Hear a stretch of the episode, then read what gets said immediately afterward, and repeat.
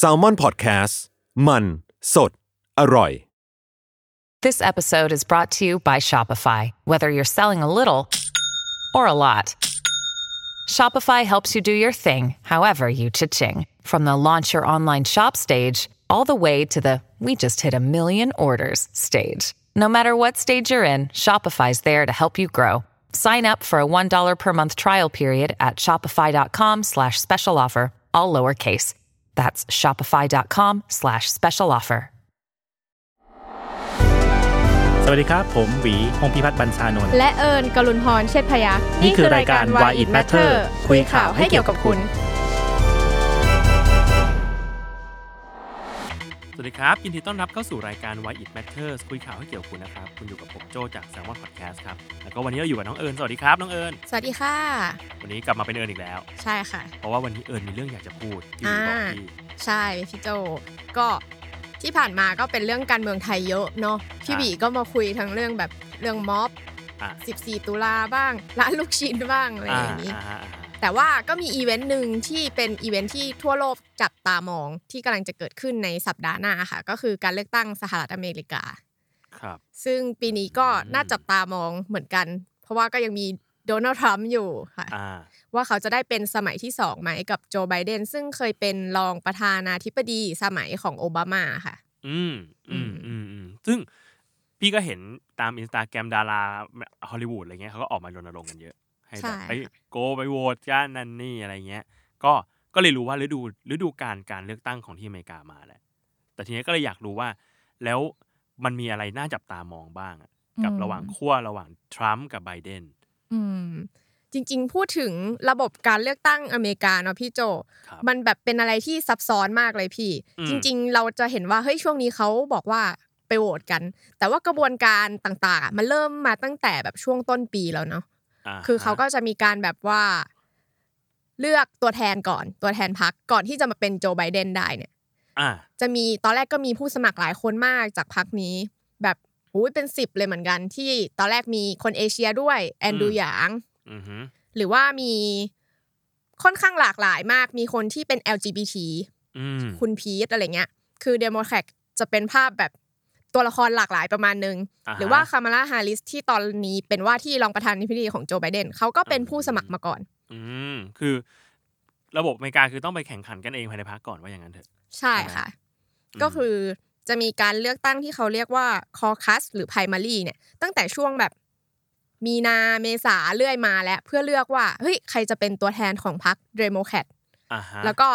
พอแบบ รวมๆคะแนนกันมาแล้ว ก็จะมีการช่วงกลางปี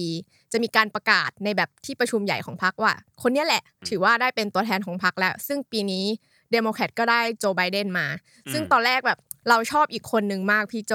ชื่อเบอร์นีแซนเดอร์เออเห็นเห็นกระแสอยู่เหมือนกันใช่ไหมใช่แบบช่วงแรกๆเขาแบบค่อนข้างนำเหมือนกันใน คือ caucus กับ primary มันจะเลือกไม่ตรงกันแต่ละรัฐ มีรัฐที่เริ่มก่อน แล้วก็เริ่มตามมาช่วงแรกๆแบบเบอร์นีแซนเดอร์ก็คะแนนแบบค่อนข้างดีอืมในบางรัฐอืม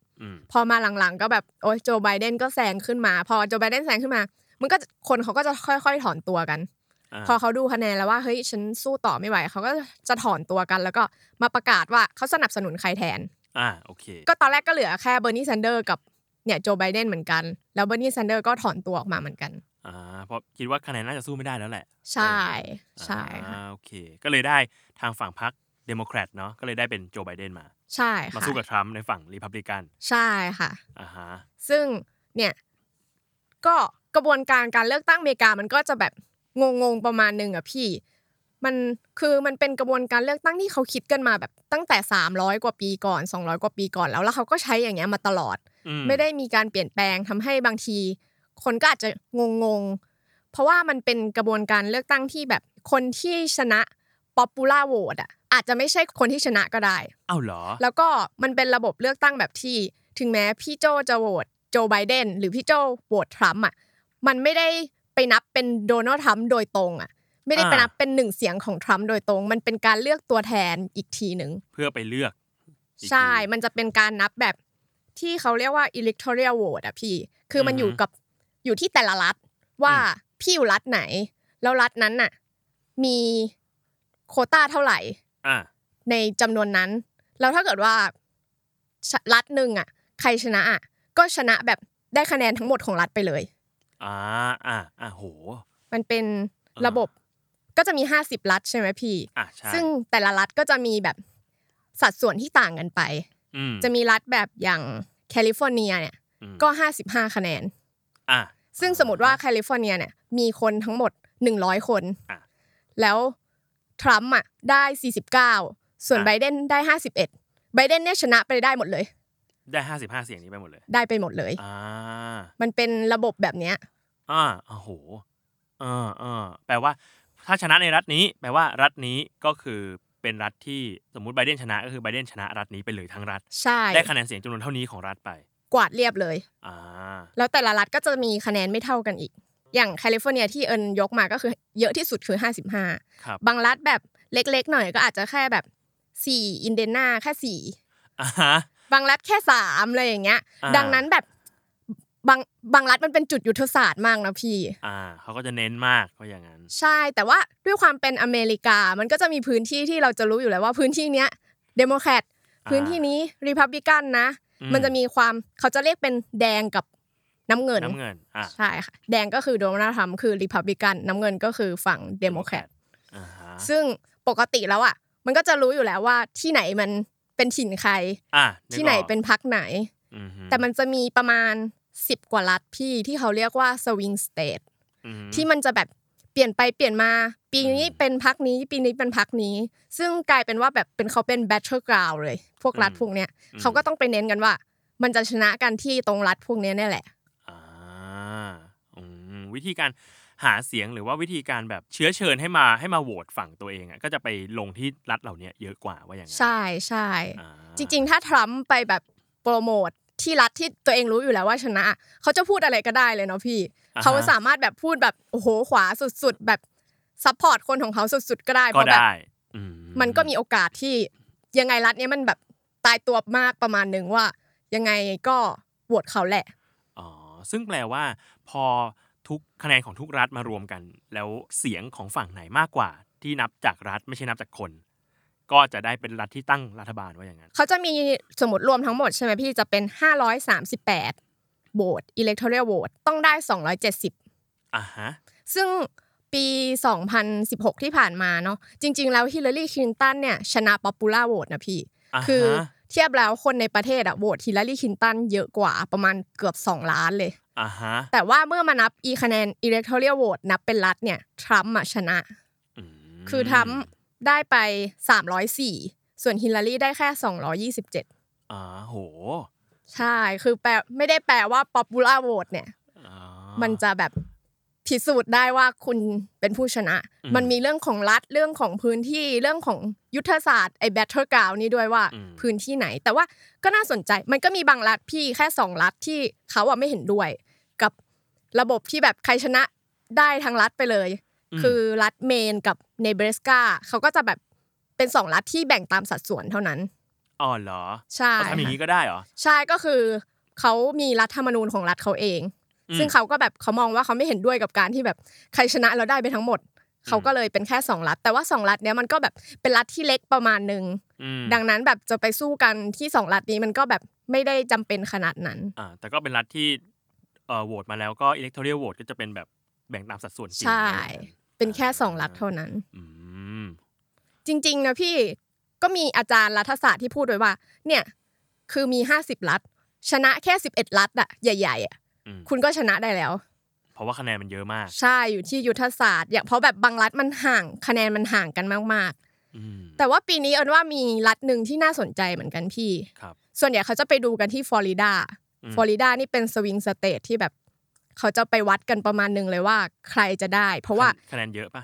27อ่าก็ก็เรียกว่าเรียกว่าอยู่ถือในขั้เป็นเยอะเยอะในลำดับต้นๆอยู่อืมอืมแต่มีรัฐหนึ่งพี่ซึ่งเยอะเป็นอันดับสองคือเท็กซัสครับ ซึ่งปกติเท็กซัสอะจะเป็นรัฐของรีพับลิกันอืมแต่ว่าปีนี้พอไปอ่านไปหาข้อมูลมา กลายเป็นว่าเท็กซัสเป็น swing state ไป อ้าวเหรอ ใช่ค่ะ เพราะว่าเหมือน เขาบอกว่ามีคนรุ่นใหม่อะเยอะมากขึ้น แล้วคนรุ่นใหม่ก็มีแนวโน้มที่จะค่อนข้างเปลี่ยนไปคือเท็กซัสมันเป็นเมืองค่อนข้าง conservative มากเหมือนกันครับแต่พอมีคนรุ่นใหม่ที่มากขึ้นอะ ความคิดเขาก็เริ่มเปลี่ยนไปรวมถึง มีผู้อพยพที่เข้ามาจำนวนมากขึ้นด้วยเหมือนกันที่มีสิทธิ์โหวตมันติดมันติดกับเม็กซิโกใช่ไหมที่เท็กซัสใช่ใช่ค่ะอ่าฮะอ่าฮะอืมทำให้กลายเป็นว่าเท็กซัสนี่ swing state ไปประมาณหนึ่งอ๋อเออเพราะเราก็เราก็จะเห็นว่า ทรัมป์ก็จะมีท่าทีแข็งกร้าวต่อผู้อพยพอยู่ ใช่ค่ะเออพอมีผู้อพยพมากขึ้น มีคนเนี่ยรุ่นใหม่มากขึ้นเขาก็จะรู้สึกว่าเอ้ยความคิดแบบทรัมป์มันอาจจะแบบไม่ถูกต้องก็ได้ ใช่ค่ะอืมซึ่งปกติในการเลือกตั้งอเมริกาเขาก็ก็ไปโหวตกันแบบเหมือนของเราเนาะพี่ไปเข้าคูหาไปโหวตอืมแต่ปีเนี้ยมันแบบค่อนข้างเปลี่ยนไปมากประมาณหนึงด้วยโควิดอืมเราจะแบบไปรวมตัวต่อแถวกันก็ก็กระไรอยู่นะใช่โควิดที่อเมริกาก็ไม่ได้ดีขึ้นเท่าไหร่เลยอ่าฮะ เขาก็เลยปีนี้ก็เลยถือว่าเป็นการเปลี่ยนแปลงมาก เพราะว่าเขามีการโหวตทางเมลเยอะมากขึ้นอ่าฮะซึ่งจริง ๆเขาก็โหวตมีอยู่แล้วแหละวิธีเนี้ยแต่ว่าไม่ได้เป็นที่นิยมอะไรมาก แต่ปีเนี้ยคือ คนนิยมโหวตเมลมากขึ้น อืมก็เลยจะทำให้อะไรบางอย่างเปลี่ยนไปเหมือนกัน แล้วก็ เพราะว่าทรัมป์เองอะ จะพูดตลอดว่าอืมการโหวตแบบเบลมันคือการโกง มันมีการโกงได้ เขาพยายามสร้างความไม่ชอบธรรมบางอย่างให้กับเมลอ่าฮะซึ่งก็ต้องจับตาดูกันว่าแบบ ถ้าเกิดผลการเลือกตั้งมันออกมา แล้วเขาจะยอมรับแค่ไหน เขาจะยื่นเรื่องว่าแบบให้ตรวจสอบเมลนี้ผลไหมอ่าใช่ค่ะอ่าอืมอืมจริง ๆ เมลมันก็มีบางรัฐที่เขาโหวตทางเมลแบบอัตโนมัติเลยเนาะพี่ มันจะมีรัฐแบบวอชิงตันเนี่ยเขาจะส่งไปที่บ้านพี่เลยโอริกอนเขาจะส่ง คือไม่ว่าพี่จะโหวตทางเมลหรือไม่โหวตอะเขาก็จะส่งไปที่บ้านพี่อืม พี่จะไปเลือกที่คูหาก็ได้ หรือพี่จะส่งเป็นเมลก็ได้ เขาจะส่งไปอัตโนมัติเลยอ๋อแต่จะมีจดหมายมาให้เราอยู่แล้วล่ะว่าเราใช่จะโหวตใครใช่แต่ว่าก็จะมีครูหาอยู่เราก็เดินทางไปได้ใช่ก็แล้วแต่จะเลือกใช่อืมซึ่งจริง ๆ พี่โจคิดว่าคนอเมริกาเขามาเลือกตั้งกันเยอะไหมแบบโดยปกติ ก็รู้สึกว่าเยอะนะ เพราะว่าเวลาเห็นเลือกตั้งอเมริกาครั้งไหนอะก็จะมีการรณรงค์แบบโอ้โห เยอะมากมีเสียงออกมาเยอะมากว่าให้ไปโหวตกัน ก็เลยอืมรู้สึกว่า คนอเมริกาน่าจะตื่นตัวเรื่องการเมืองประมาณหนึ่งอืมแต่จริงๆเราที่ผ่านมาคนอเมริกาเลือกตั้งไม่เคยถึง 60%เลยพี่เอ้าเหรอใช่ก็น้อยอยู่เหมือนกันนะ ใช่จะอยู่ที่แบบ54%บ้าง 57 บ้าง ไม่เคยเกิน 60 มาแบบนานมากเหมือนกันอ่าแต่ว่าปีเนี้ยเขาบอกว่ามีสิทธิ์ที่โหวตเทิร์นเอาเนี่ยจะเกิน 60 แน่อืมๆเพราะว่าเขาไปดูกันก็รู้สึกว่าโหเนี่ย ตอนเนี้ยคนมันออกมาเยอะมากแล้วอืมด้วย สถานการณ์การเมืองภายในด้วยแหละโควิดอืมเศรษฐกิจ หรือว่าตัวทรัมป์เองอ่าฮะที่ทำให้คนรู้สึกว่า กูต้องโหวตก็ต้องเปลี่ยนแปลงอะไรบางอย่าง กูต้องโหวตแล้วก็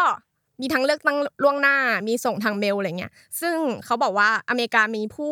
มีสิทธิ์เลือกตั้งประมาณ 250 ล้านคนอืมตอนนี้ก็ออกมาแบบประมาณ 70 ล้านคนแหละโอ้โหก็คือเกือบครึ่1ส่วน3 1ส่วนอ่าฮะอืม4แล้วก็มีท่าทีว่าแบบเออมันยังมีเมลที่กำลังส่งมาอีกอะไรเงี้ยอ่าฮะแปลว่า ค่อนข้างจะเยอะเหมือนกันอืมที่ครั้งเนี้ยออกมาเลือกตั้งแล้วก็บางรัฐก็คือ ยอดก็ค่อนข้างแบบสูงมากๆแล้วอ่าฮะที่โหวตเทิร์นเอาออกมา แต่ว่าครั้งเนี้ยเขาบอกว่าโหมันจะเป็นปรากฏการณ์ประมาณหนึ่งนะ ที่เขาคิดว่าคนจะออกมาเลือกตั้งเยอะที่สุดเลยมั้งอืมแต่ว่าเดี๋ยวก็ต้องรอดูอีกที อืมอืมซึ่งคราวนี้มันจะเกิดขึ้นวันที่เท่าไหร่นะวันที่สามพฤศจิค่ะ คือการเลือกตั้งของอเมริกาอะพี่มันจะเป็น เขาจะแบบลงวันไว้เลยอะว่ามันจะเป็นวันอังคารหลังวันจันทร์แรกของเดือนพฤศจิอ้าวเหรอ ใช่ค่ะอะเจ๋งดีทำไมอะ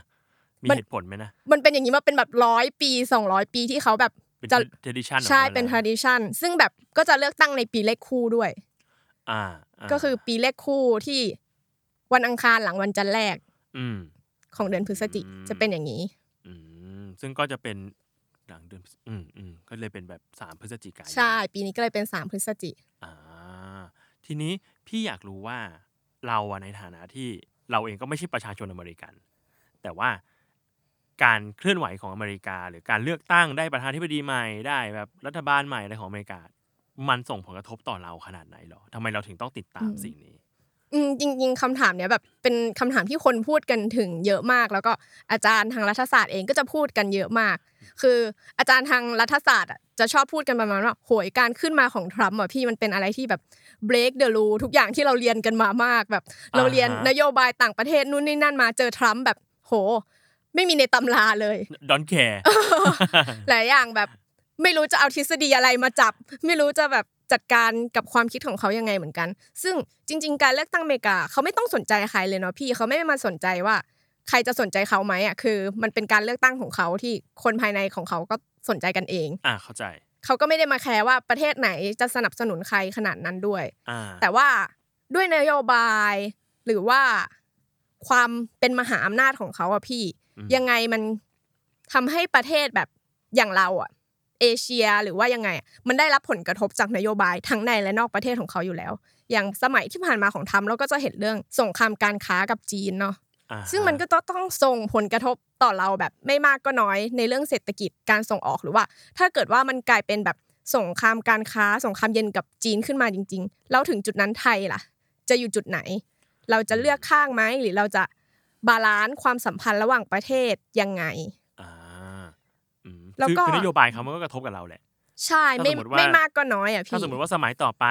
มันไม่ได้แข็งกร้าวกับจีนกันมากแล้วอืมอเมริกาเราก็อาจจะสบายๆขึ้น ใช่ด้วย หรือว่านโยบายภายในต่างๆ เช่นแบบ เอ้ยเราจะส่งลูกไปเรียนอเมริกา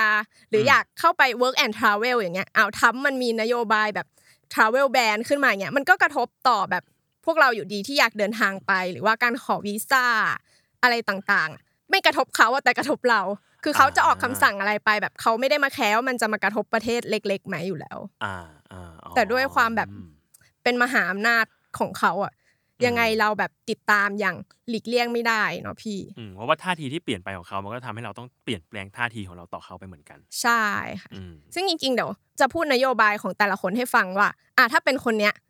มันจะกระทบต่อเรายังไงอะแล้วถ้าเป็นคนเนี้ยล่ะ มัน เราต้องเปลี่ยนแปลงอะไรไหมนะอ่าอะน่าสนใจอะไรอย่างนี้เหมือนกัน ซึ่งก็เป็นทรัมป์กับโจไบเดนเนาะพี่ครับทรัมป์เนี่ยเราก็รู้จักกันแบบประมาณหนึ่งมาสี่ปีแล้วมาสี่ปีแล้ว ถึงแม้เราจะแบบไม่ได้อ่านประวัติไม่ได้อะไร แต่อย่างน้อยต้องแบบเคยเห็นคลิป เคยเห็นการอ่าฮะพูด เคยเห็นแบบการที่เขากลายเป็นมีม อ่า อืม เยอะมาก ใช่ค่ะ ก็เป็นคนที่บุคลิกแข็งก้าวเนาะแล้วก็ขวาจัดประมาณหนึ่งอืมจริง ๆ ครั้งนี้มันเป็นการเลือกตั้งแบบของ ผู้ชายแก่ผิวขาวสองคนแล้วพี่ มีคนพูดอย่างนั้นอยู่เหมือนกัน ซึ่งแบบทรัมป์ก็อายุแบบเจ็ดสิบสี่แล้วอะอ่าฮะ ส่วนโจไบเดนก็เจ็ดสิบเจ็ดอะโอ้จะสิบเจ็ดเลยเหรอ อืมาคือทั้งคู่นี่ ก็เป็นแบบวัยเกษียณแล้วอะ อืม แต่ก็ยังลงแข่งประธานาธิบดีกัน เออตอนนั้นยุคโอบามาที่ขึ้นเป็นประธานาธิบดีอายุเท่าไหร่นะ โอบามานี่ไม่แน่ใจเหมือนกันพี่จำไม่ค่อยได้ แต่ไม่ไม่แก่เท่าเนี้ยยังไม่อ่าเจ็ดสิบไม่แน่ถึงนอขั้นเจ็ดสิบแน่นอน ใช่ค่ะ อือืมมอืม ก็อย่างทรัมป์เนี่ยเขาก็แบบเป็นพิธีกรเป็นอะไรอืมเป็นนักธุรกิจมาก่อนอะอย่างตอนใช่ที่เราคุยเรื่อง Miss Universe เขาเองก็เคยเป็นเจ้าของไออืมกิจการ Miss Universe นี้ ตลกมากเลยพี่รู้จักโดนัลด์ทรัมป์ครั้งแรกอะพี่อะติดตามมวยปล้ำอ่า WWE แล้วแกเป็นเพื่อนกับเจ้าของ WWE Vince McMahon อ่าแล้วมีอยู่มีอยู่ศึกหนึ่งก็เหมือนเป็นแบบ Battle of Billionaire อยู่ๆ ก็มาแบบต่อบทเป็นแบบ Battle of Billionaire คือวินแม็กแมนกับโดนัลด์ทรัมป์เนี่ยมีเรื่องกันในบท มีเรื่องกันแล้วก็ต้องหาแบบนักมวยปล้ำตัวแทนมาปล้ำกัน นักมวยปล้ำของใครแพ้ต้องเจ้าของต้องโดนโกนหัวโอ้โหเออตอนนั้นก็แบบวินแม็กแมนก็ลงทุนมากด้วยการแบบแพ้ไปแล้วก็โดนโกนหัวเองอืมเออก็เป็นครั้งแรกที่แบบรู้จักโดนัลด์ทรัมป์จากมวยปล้ำซึ่งก็แบบมีขึ้นเวทงเวทีไปโดนสโตนโคลด์ใส่ท่าไม้ตายอะไรเงี้ยก็แบบเออตลกดีแล้วก็ อยู่มาวันหนึ่งอ้าวเป็นประธานาธิบดีเฉยเลยว่ะอืมก็เลยงง เออประมาณนั้น คนก็ดูงงเยอะตั้งแต่ตอนที่เขาแบบลงครั้งนั้น แล้วก็ครั้งนั้นก็หลายคนก็ไม่ได้คิดว่าเขาจะได้อะพี่อ่าแต่พอเขาได้แล้วแบบโหมันเปลี่ยนเราเห็นแล้วเนาะสี่ปีมันเปลี่ยนประเทศอเมริกาไปแบบมากค่อนมากข้างอืม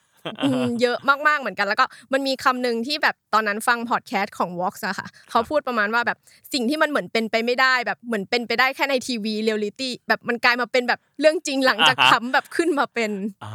จากแบบเชี่พิยธีกรอะกลายมาเป็นอ่าฮะประธานาธิบดีอะไรอย่างเงี้ยอ่าอืมเอ้ยเมื่อกี้เห็นเอิญบอกว่าจะกำลังจะคุยเรื่องตัวนโยบายเนาะอ่าไหมใช่ของค่ะทางทรัมป์จริงๆมีอะอะไรน่าสนใจบ้างทรัมป์กับไบเดนเนี่ยนโยบายนี่แบบโหเหมือนแบบ คนละขั้วอะเหมือนอ่าคนหนึงร่างนโยบายอย่างหนึ่งแล้วอีกคนหนึงเขียนสิ่งที่ตรงกันข้ามอะไปแอบดูแล้วก็อะไรตรงกันข้ามบ้างเนี่ยแบบเราเห็นแล้วแบบเรารู้สึกแบบนั้นเลยเนาะพี่ อย่างเช่นแบบเรื่องเศรษฐกิจอะทำเขา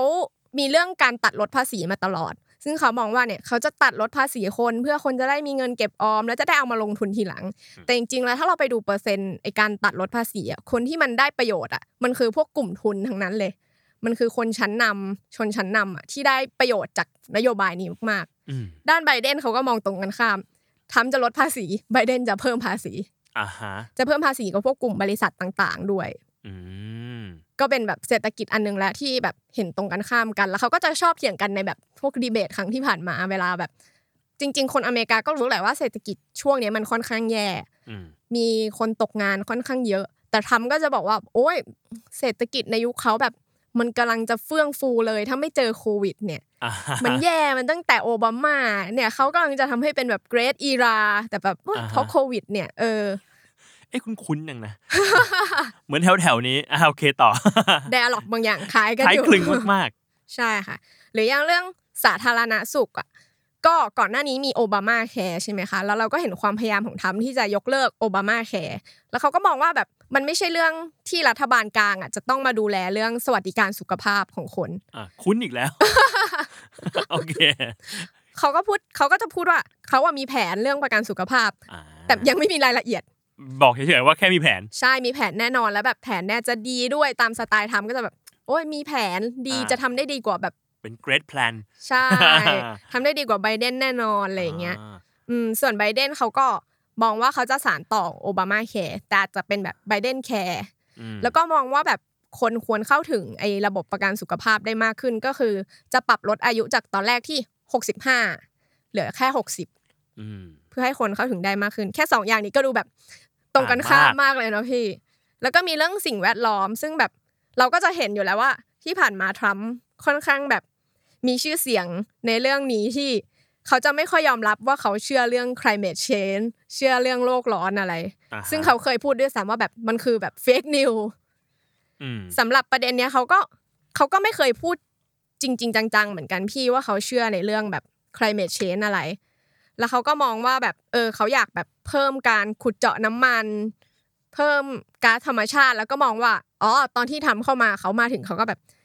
มีการยกเลิก Paris Agreement นะคะ ที่เป็นข้อตกลงเรื่องแบบอือฮึเกี่ยวกับสิ่งแวดล้อมการปล่อยก๊าซต่างๆ เขาก็ยกเลิกถอนตัวออกมา แล้วเขาก็มองว่าแบบเนี่ยมันเป็นแบบ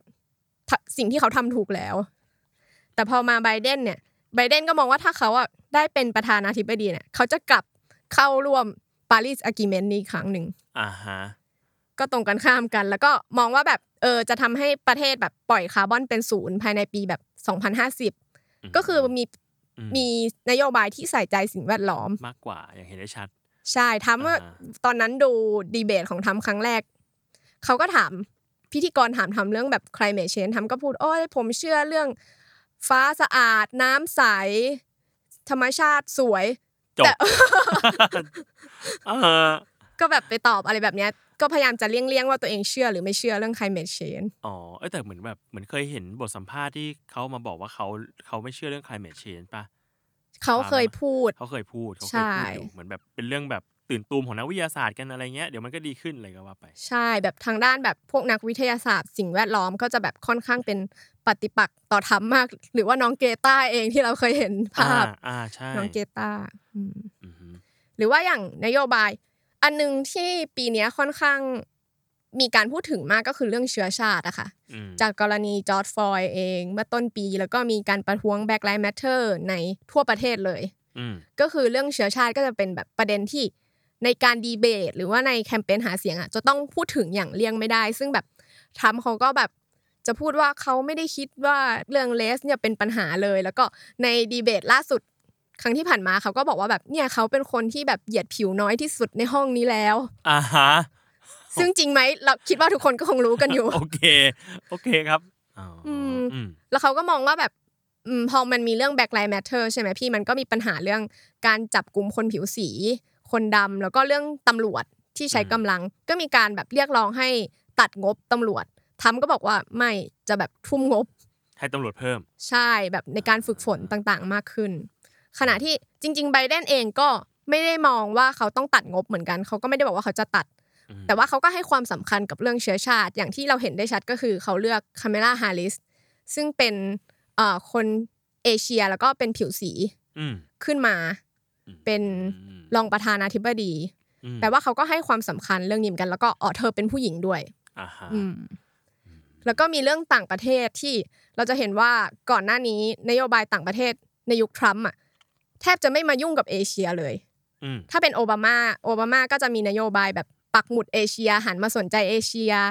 มีส่งกองกำลังมาที่ฐานทัพมีอะไรต่างๆ แต่ว่าทรัมป์นี่แบบไม่ยุ่งเลย แทบจะไม่สนใจเอเชียเลย แล้วก็ไปอยู่กับพวกตะวันออกกลางอะไรเงี้ยมากกว่า พี่อิสราเอลอืมแนวแนวๆนั้น ซึ่งก็ทำให้มองว่า โอเค ถ้าเป็นทรัมป์อีกอะแปลว่าสี่ปีหลังจากเนี้ยเอเชียหรือว่าไทยเองอะก็คงไม่ได้รับความสนใจอืม ในมหาอำนาจอเมริกาอย่างแน่นอนอืมแล้วก็คงไปสนใจจีน แต่ว่านโยบายที่ทรัมป์จะมีกับจีนก็จะเป็นแบบนโยบายที่แข็งกร้าวอ่าแต่ถ้าเป็นไบเดนเนี่ยก็มีความคิดว่าเขาน่าจะหันมาสนใจเอเชียบ้าง และประเทศไทยเนี่ยก็อาจจะกลับเข้าไปอยู่ในสายตาของอเมริกาอีกสักนิดนึงอ่าฮะหรือว่าประเด็นเรื่องประชาธิปไตยที่เราเรียกร้องกันอยู่ หรือว่าสิทธิมนุษยชนน่ะก็อาจจะได้รับความสนใจมากขึ้นอืมอืม ส่วนกับจีนเนี่ยไบเดนก็จะเป็นแนว คือทั้งคู่จะมีความเหมือนกันก็คือ ยังไงเขาก็ต้องจัดการกับจีนอะพี่อืมอเมริกามันมองว่าจีนมันเป็นแบบคู่แข่งอยู่แล้วอะไม่อะว่าใครจะเป็นประธานาธิบดีก็ตามอ่าฮะแต่ว่าวิธีจัดการอาจจะต่างกันคือทรัมป์เนี่ยแบบแข็งกร้าวแน่นอนแบบลุยแบบมาดิอะไรอย่างเงี้ยอืมแต่ว่าไบเดนจะเป็นแนวหาพันธมิตร แล้วช่วยกันคานอำนาจมากกว่าอืมอืม นี่ก็เป็นนโยบายที่ต่างกัน แต่ว่าก็เคยคุยกับอาจารย์ที่เขาไปเรียนอยู่ที่อเมริกาค่ะเขาก็บอกว่า แต่จริง ๆ แล้วคนที่มันเชียร์ทรัมป์หรือว่าเชียร์ไบเดนมันไม่มาสนใจนโยบายแล้วอะคือแบบก็ฉันรักทรัมป์ยังไงแบบนโยบายแม่งจะเป็นยังไงฉันก็เชียร์ทรัมป์หรือว่าคนที่เชียร์ไบเดนอะก็อาจจะไม่ได้เชียร์ไบเดนจริง ๆ แต่แบบกูเกลียดทรัมป์อะกูไม่เอาทำแล้วโว้ยใช่มันเลยเกิดวลีหนึ่งที่พูดกันเยอะมากก็คือแบบไปโหวตถือแบบโหวตฮิมเอาอ๋อ ชัดเจน ใช่อ่าฮะอ๋อแต่ว่าหลังจากเลือกตั้งเนี่ยมันจะใช้เวลานานไหมกว่าที่เราจะรู้ผล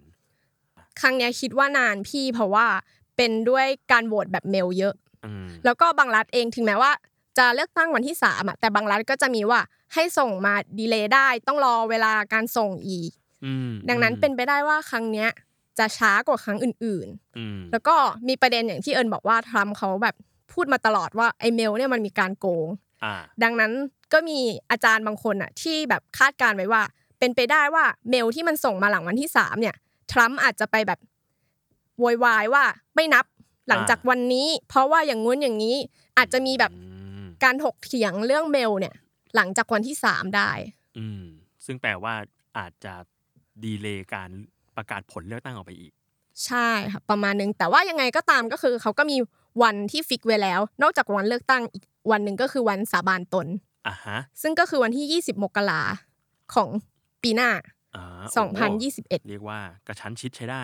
ใช่ค่ะ คือเป็นวันที่ฟิกไว้แล้วเหมือนกันเหมือนวันเลือกตั้งว่าวันนี้ต้องเป็นวันเข้ารับการสาบานตนอ่าแปลว่าต้องได้คณะรัฐบาลใหม่เรียบร้อยแล้วใช่มีต้องมีการสาบานตนในวันนั้นแน่นอน แต่ว่ากระบวนการต่างๆ เนี่ย ก็แบบ มีการพูดถึงเยอะมากไม่ว่าจะเรื่องเมลว่าจะเป็นยังไง หรือว่ามีเรื่องของศาลอีกที่ตอนนี้ล่าสุดทรัมป์เพิ่งตั้งศาลสูงสุดไปเป็นคนของตัวเองอ่าอ้าวซึ่งมันทำให้แบบ balance หลายอย่างในรัฐบาลกลางสหรัฐแบบค่อนข้างสั่นคลอนมากอ่เสียซึ่งไปมตอนนี้มันกลายเป็นว่าเป็นคนฝ่ายแบบฝ่าย conservative หกคน แล้วอีกอืมสามคนอะเป็นฝั่งแบบ liberal คือมันแบบ ชัดเจนมากว่าแบบมันเริ่มเริ่มการเรื่องคานอำนาจเนี่ยในศาลต่างๆ เนี่ย เริ่มไม่ค่อยเท่ากันแล้วอ่าฮะแล้วก็จะมีปัญหาเรื่องถ้าเกิดว่า มันมีกรณีหนึ่งที่เป็นไปได้ แต่ว่าก็ยากมากๆเหมือนกันพี่โจก็คือไอ้ห้าร้อยสามสิบแปดเสียงเนี่ยสองคนได้เท่ากันเป๊ะอ่าฮะๆแต่มันยากมากๆ ซึ่งถ้าเกิดว่าได้เท่ากันเป๊ะๆจริง ๆ ก็จะส่งเรื่องไปที่ศาลอืมผู้พิพากษาตัดสิน ซึ่งตอนเนี้ยผู้พิพากษามันเป็นฝั่งทรัมป์หกคนอ่า ฝั่งเดโมแครตสามคนอ่าฮะเขาก็มองว่าโอ้โหถ้ามันเป็นกรณีอย่างนี้จริง ๆ เนี่ยอืมเขาก็เลยมีการคาดการณ์ว่าแน่ๆทำไมทรัมป์ถึงรีบตั้งคนนี้ขึ้นมาอืมเพราะว่าคนก่อนเพิ่งเสียชีวิตไปแบบไม่นานมานี้เลย แล้วปกติตามธรรมเนียมอะมันใกล้เลือกตั้งมากๆแล้วอะทรัมป์อะควรจะเคารพการเลือกตั้ง แล้วก็ให้ประชาชนเป็นคนตัดสินว่า สมมติว่าใครได้ ใครเป็นผู้ชนะ ค่อยมีสิทธิ์ตั้งคนใหม่ แต่ทรัมป์แบบรีบมากรีบแบบกูตั้งเลยอ่าฮะ เพิ่งแบบเพิ่งตั้งไปเมื่อต้นสัปดาห์ที่ผ่านมานี่เองอ๋ออืมคนก็ทั้งๆเลยมองว่าทรัมป์มีกลยุทธ์อะไรบางอย่างอยู่ว่าอย่างนั้นใช่ค่ะทั้งทั้งๆที่แบบจะเลือกตั้งอาทิตย์หน้า แต่แบบกูต้องรีบตั้งก่อน อ่า อืมกระชั้นชิดมากเหมือนกันนะ แล้วก็น่าจับตามองว่าจะเกิดอะไรขึ้น ใช่ค่ะ แล้วก็อย่างคนที่เขาเพิ่งตั้งไปก็แบบ เพิ่งอายุ 40 กว่าเอง คือ ไอ้ตำแหน่งเนี้ยคืออยู่ตลอดชีวิตนะคะอ่าฮะเอาเหรอโหใช่เพราะว่าอย่างคนก่อนก็คือเสียชีวิตไป แล้วก็เลยอ่าตั้งคนใหม่ แล้วก็คนเนี้ยที่ทรัมป์เพิ่งตั้งอะค่ะเอมี่เนี่ยก็เป็น conservative มาก แล้วก็แสดงจุดยืนชัดเจนเรื่องแบบ pro-life ก็คือไม่เห็นด้วยกับการทำแท้ง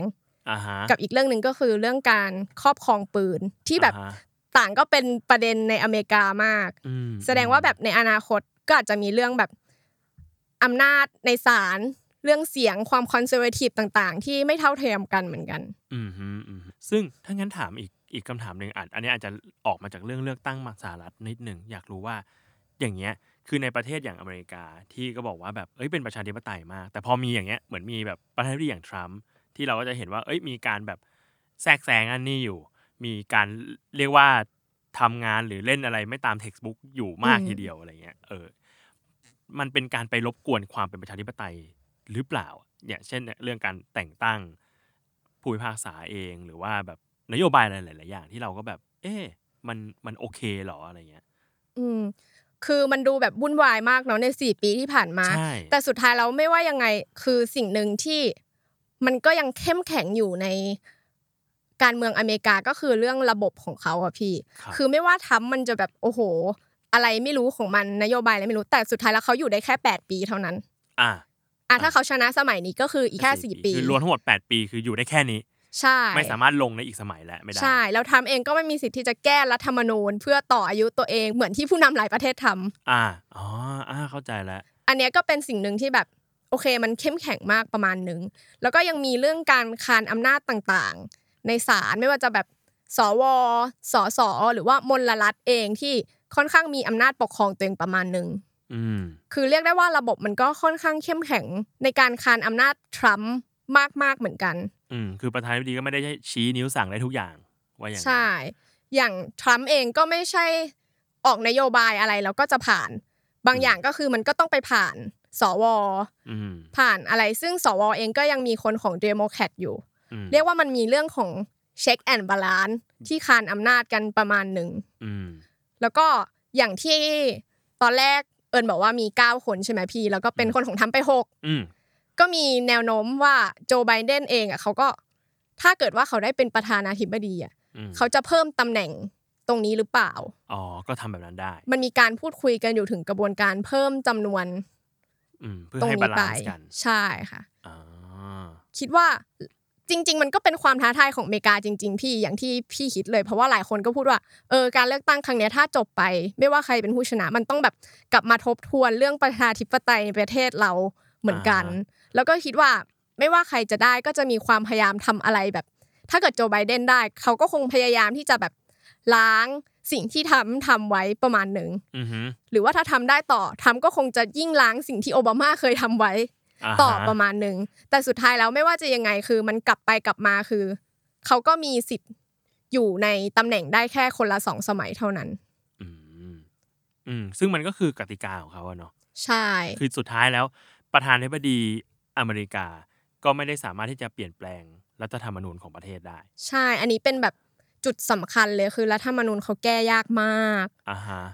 เขา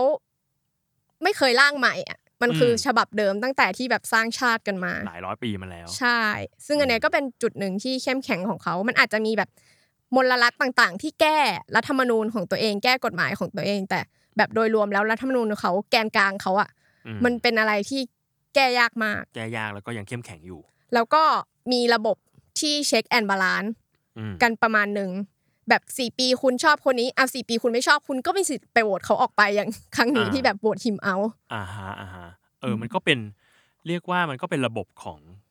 รัฐสภาแล้วก็ประชาธิปไตยเนาะที่แบบใช่เอ้ยเรามีกฎเกณฑ์อยู่อย่างเงี้ย สมมติว่าคุณไม่ชอบใจเฮ้ยแต่ว่าเสียงส่วนใหญ่มันมาแบบเนี้ยมันก็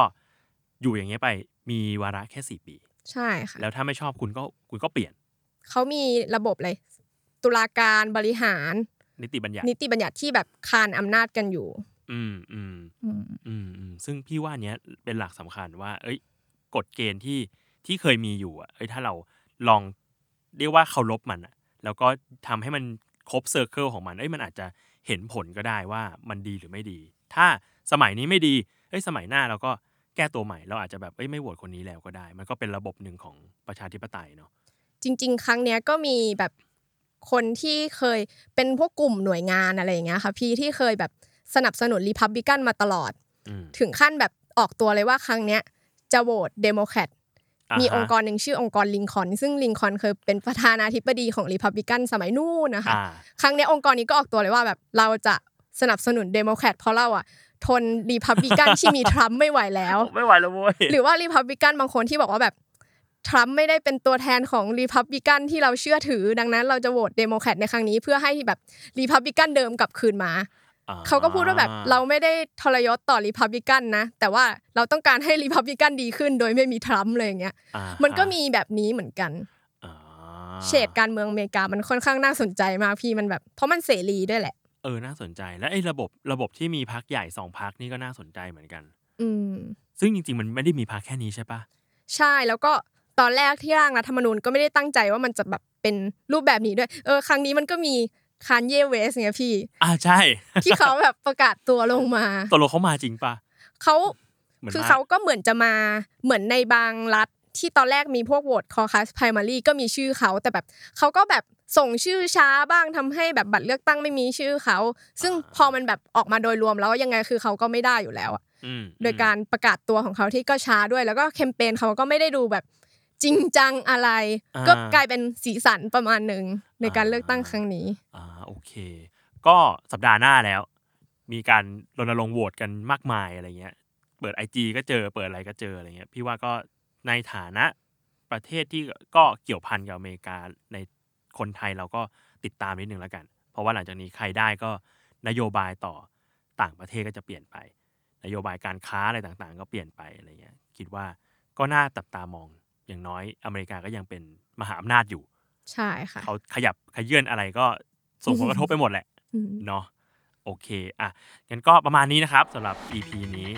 ก็ติดตามรายการ Why It Matters คุยข่าวให้เกี่ยวกับคุณได้ทุกวันศุกร์นะครับ ทุกช่องทางของ Salmon Podcast สำหรับวันนี้ผมและน้องเอิญไปก่อน สวัสดีครับ สวัสดีค่ะ